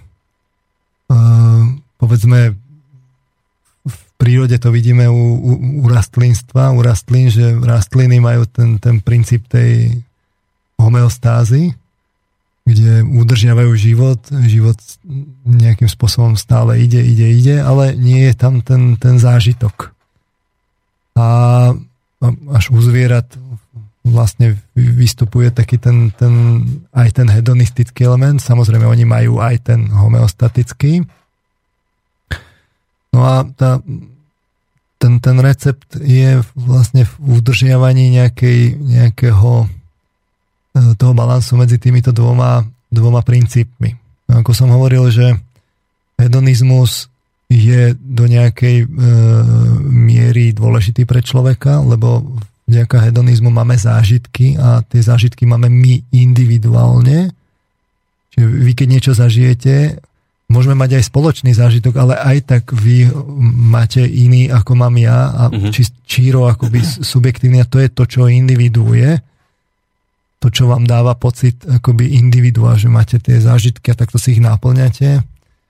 A, mm, ale keď sa to preženie, tak je z toho potom také vlastne nakoniec ako u toho Herakla, ja som hovoril taký príklad s Heraklom, že ako tam bola tá slasť a, a cnosť, tak je z toho potom nakoniec len prázdne mechy od vypitého vína keď sa to preženie. Že, že na konci života vy vlastne ste mali fúru zážitkov, ale nemali zmysel, ne, nič a vlastne v konečnom dôsledku máte pocit premárneného života. A tá homeostáza je na druhej strane, že vy udržiavate nejakú rovnováhu a žijete, ale ale keď tam zase není tá individualita, tak to tiež není e, v poriadku. Čiže potom aj keď vlastne prídu tie náboženstva, tak oni vlastne ukazujú na to, že treba vlastne na ten život, že o čom je ten život a že naopak ten hedonizmus treba vlastne potláčať. Uh, Takže je to niekde nejaký taký balans medzi tým. Nie, nie, nie, nie, nie, nie, mm-hmm. netreba byť ani úplne ani jedno... antikonzumný, ani, ani úplne konzumný. Je to primerane vlastne konzumný v tom zmysle, aby, aby tam bol nejaký vyšší, vy, vyšší cieľ, niečo, čo, čo je trvalo udržateľné. Mm-hmm. Dobre. Máme ďalší mail od študenta doktora Marmana. Mareka. Ja. Aké to, že predmet študent doktora Marmana Marek sa volá. Dúfam, že časť cyklu o zmenených stavoch vedomia bude brať do úvahy najnovšie výskumy psychedelík, teda špecifická skupina látok meniacich vedomie. Menšiu ochutnávku som doktorovi Marmanovi poslal. Počujete, toto na zavru. Normálne za chvíľu tieto relácie. E, podľa antropologických nálezov boli totiž pri tvorbe umenia, kultúra a socializácii jedincov vždy prítomné rituálne prežívané stavy vedomia, ktoré jedinci i kultúra E, e, integrovali, či už vplyvom substancií voľne v prírode dostupných, teda konope, psiloci, bínové hríby, muchotrávky, ľuľok zlomocný, mandragora, blenčerný, durmán a tak ďalej a tak ďalej a tak ďalej. Alebo dobrovoľne navodených, teda Jan Krstiteľ, topenie, rovná sa pôvodný krst, lucidné snívanie, meditácia a tak ďalej. Teší sa na nový cyklus. Zdá sa, že tieto relácie ešte budú zaujímavé, že? Počujete, ale ja ak to tak počúvam, tak ja za chvíľu budem sa musieť doktora Nabielka zatiahnuť. Aby sme mu nejakých pacientov tu nevyrobili. Nás bude asi musieť v týchto reláciách krotiť, sa mi zdá. Tí, ktorí neviete, kto je doktor Ludvík Nábelek, je to primár psychiatrie tu v Vanskej Bystrici. Možno máme je... nejaký uh, tajný biznis uzavretý s ním, že mu dohadzujem pacientov. Dohadzujete No, že on už môže vďaka tomu rozširovať tam potom tie svoje oddelenia. V každom prípade poslucháte sú istení, lebo on má relácie hneď po mne, takže môžu, keby nastali nejaké problémy, volať. Dobre, čo tu máme ďalej? Od Martina, ktorý ešte teda reaguje na tú prvú časť dnešnej relácie, že nepomohlo by zmapovať vlastnícke štruktúry až k produktom, ktoré ponúkajú a jednoducho e, podporovať, teda nevyuži- e, nevyživovať korporácie. Ak idem kúpiť napríklad žuvačky a viem, kto ich vyrába a z portfólia, akej korporácie to je, no tak sa viem rozhodnúť, či ich kúpim, oželiem alebo podporím Počkajte, toto dočítam ten mail, ale potom ideme na telefón, alebo mám niekoho na, na linke, čiže kúpim, oželiem alebo podporím humánejšiu konkurenciu. Na toto by šlo urobiť aplikáciu, problém ale je s mapovaním tých vlastníckých väzieb. Takže budete sa k tomu môcť vyjadriť, ale máme posluchača na telefónnej linke, tak si dajte sluchadlá, mm-hmm. aby ste počuli otázku, ktorá predpokladám zaznie. Dobrý deň.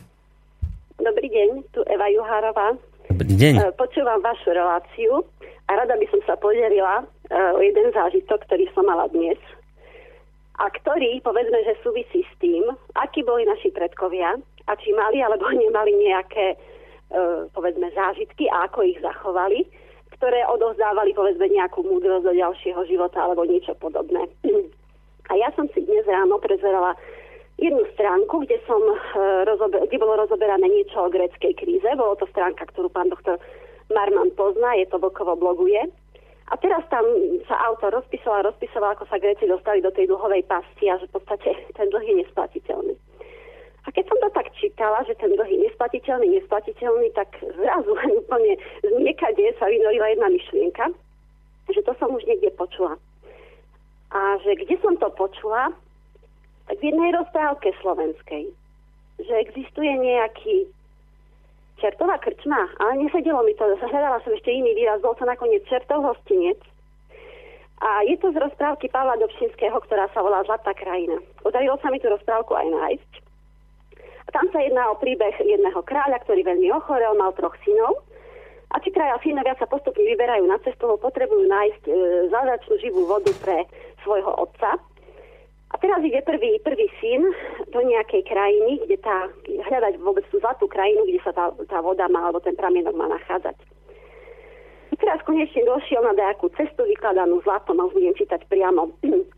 A hneď si pomyslel, že už je iste v zlatej krajine, lebo takú cestu ešte nikde nevidel. Ale bal sa po nej ísť kráča len krajom po chodničku. Asi tak na pol ceste príde k jednému peknému stavisku, odkiaľ zaznievala utešená hudba. Myslel si, že je to dáky zámok, ale bol to čertov hostinec. Na bráne mal nápis. Kto nemá peniaze, nech sem nechodí. Či ja nemám peniaze, pomyslel si kráľovič a tval rovno dnu. Tu ho hneď obskočili sluhovia, pomohli mu z konia, uviedli ho do skvostnej siene, kde čakalo veľa pánov a paničiek. Hneď ho schytili do tanca a potom s ním jedli, pili, hodovali. Nikdy v živote sa tak dobre nezabával. Na veľa si však spomenul, že by bolo treba ísť, chce platiť. Lenže zapýtali toľko, že verej ani jeho otec nemal toľko bohatstva. Ale ľudia dobrí, veď som tu len krátky čas, rečí kráľovič. Krátky, nekrátky, čože nás potom, pravia mu. keď nemôžeš zaplatiť, musíš tu s nami navždy ostať. No a teraz tá rozprávka nejakým spôsobom pokračuje až po tretieho syna, lebo teda uviazol aj druhý presne v tom istom hostinci a teraz zase sa dostal na tú istú cestu. Ja len nechcem byť zlý, Evička, ale stihneme to do konca relácie, tú rozprávku dočítať. Áno, toľko, toľko, toľko poviem, že je tam vlastne presne to, že ten čertov hostinec vábi toľko, čo si duša zažiada. Ozýva sa z neho utešená hudba a každého vábi dnu. Koho nezvábi, toho na silu lákajú alebo i vo vleču. Ale ty sa len rob, ako by si nič nevidel a nič nepočul. Čo ako by ťa srdce ťahalo, nechoď. Lebo ak vojdeš, ostaneš tam navždy, tak ako tvoji bratia. A len toľko som chcela povedať, že či je alebo nie je v tej rozprávke nejaká múdrosť. A či ten čertov hostinec niečo znamená alebo neznamená, nechám, nech sa k tomu vyjadri pán doktor Marman. Ďakujem veľmi pekne. Ďakujem aj my, majte sa do počutia. To je inak e, stabilná poslucháčka, ktorá dokonca aj vystupuje u nás v rádiu už viackrát, ktorá sa venuje aj zdravej výžive a takýmto záležitostiam. E, pani Juharová, no tak na my, my múdrosť si, našich predkov my sme si tu hovorili pár relácií dozadu o, o tej rozprávke pre zmenu o, medovníkovej chalúbke, ktorá je veľmi podobná, len to není o bohatstve, ale je to vlastne o, o, o jedení medovníkov a potom musíte zaplatiť a zostanete vo vnútri a tá ježibaba vás chce zjesť. Áno, v tých rozprávkach sú, sú ukryté také tie, tie rady, tá múdrosť pre, tých, pre, tí, pre tie naše deti. Oni to dostávajú v, takých tých, v takej zrozumiteľnej podobe, citovej, obraznej a neskôr je to možné potom nejakým spôsobom aplikovať do tej reality. Z tohto pohľadu my, dodám len toľko, že my teraz čelíme dlhovej kríze. To znamená, že to Grécko naozaj vlastne tie, tie svoje pohľadavky, teda svoje dlhy nevie splatiť. A nemyslíme si, že v tomto sú, súhlasím presne s, s tým Vlkovom, že nemyslíme si teraz, že, že teraz sa niečo vyriešilo, jednoducho ten dlh Grecka, to není o reformách, on je, ne, je nesplatiteľný v, te, v, tom, v tom výkone tej ekonomiky, ktorom, ktoré, ktoré Grecko má, sa, sa nedá splatiť. Prekročili nejakú kritickú hranicu No, takže ja, ja vlastne s týmto súhlasím. Hmm. No a poďme ešte rýchlo k tomu mailu, e, keď on, e, Martin píše, že však e, tam by bolo ideálne teda, že zistiť, že ktorá korporácia teda čo vyrába a jednoducho to od nej nekupovať a ísť... No veď ja som to aj navrhoval v tých opatreniach, že, že, že by sa vôbec malo uh, zisťovať jednak pri štátnych zákazkách, ale aj európskych, hoci akých by malo byť jasné, kto je koncový vlastník, ale že koncový vlastník, nie že spoločnosť, tá spoločnosť a, a, uh-huh. a daňové raje. E, daňové raje sa dajú šmahom ruky vlastne vyriešiť, keby to niekto naozaj chcel, tak sa dajú uvaliť sankcie na Rusko, ale daňové raje sa nedajú vyriešiť. Maličké piadi krajinky sa nedajú poriešiť. No tak to je taká rozprávka pre naivných.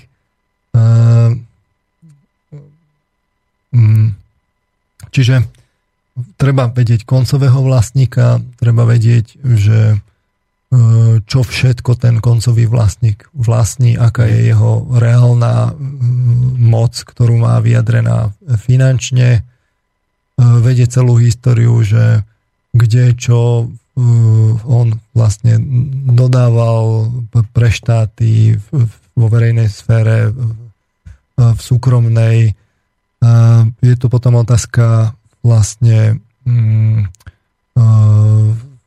participácie vzhľadom a vyrovnania vzhľadom k jednotlivým štátom. Nie je možné prelievať kapitál, že robím v nejakej krajine a ale vlastne celé to odsávam, že, že vôbec akoby celá tá, celá tá transparentnosť tých, tých pravidel v tom v, v, v pohybe kapitálu v rýchlosti pohybu kapitálu sa dajú urobiť vlastne opatrenia, že to sme si hovorili o tej motivácii, že keď keď e, niekto investuje kapitál a hneď to zatiaľ, zajtra alebo o chvíľu vyberie, tak aká je jeho motivácia, že mm-hmm. či to chcel podporiť, alebo chcel zarobiť. Iba zarobiť, no. Čiže tam je fúra veci, ktoré by sa dali, ktoré, na, na čo môžu byť informačné systémy, na čo môžu byť predpisy, ale to, Nedá sa. Ne, to, to sa nebude dať. Mm-hmm. Hej? A to nezariadia naši oligarchovia, že sa to nebude dať. Hej? Položme si otázku, prečo sa nedajú vyriešiť daňové raje, veď to nie je naši hm, oligarchovia využi- ako, oni to síce využívajú, ale nezriadili to, Hej, oni to len využívajú, tak kto to podporuje? a tak ďalej, fúra, fúra veci by sa dala, ale, ale sa nedá, lebo, lebo svetová oligarchia, lebo Godzilla. Hmm. No a ešte rýchlo skúsime tónov mail na záver. Opäť výborné informácie od pána Marvana otvárajú nám oči, zamestnávajú mozog. A moja naivná otázka je, akú úlohu na národnej úrovni má protimonopolný úrad v boji proti oligarchickému grupovaniu moci. Je nejaký podobný v zátvorke zbytočný úrad na medzinárodnej úrovni? A vlastne toto ani nie je otázka, odpoveď poznáme od pána Chmelára z úvodu relácie terajšími politickými demokratickými prostriedkami voľby štátnymi inštitúciami nie je možné zmeniť systém. Ešte raz ďakujem za výbornú reláciu. No, veď e, máme globálny kapitál a nemáme globálne nástroje na jeho reguláciu.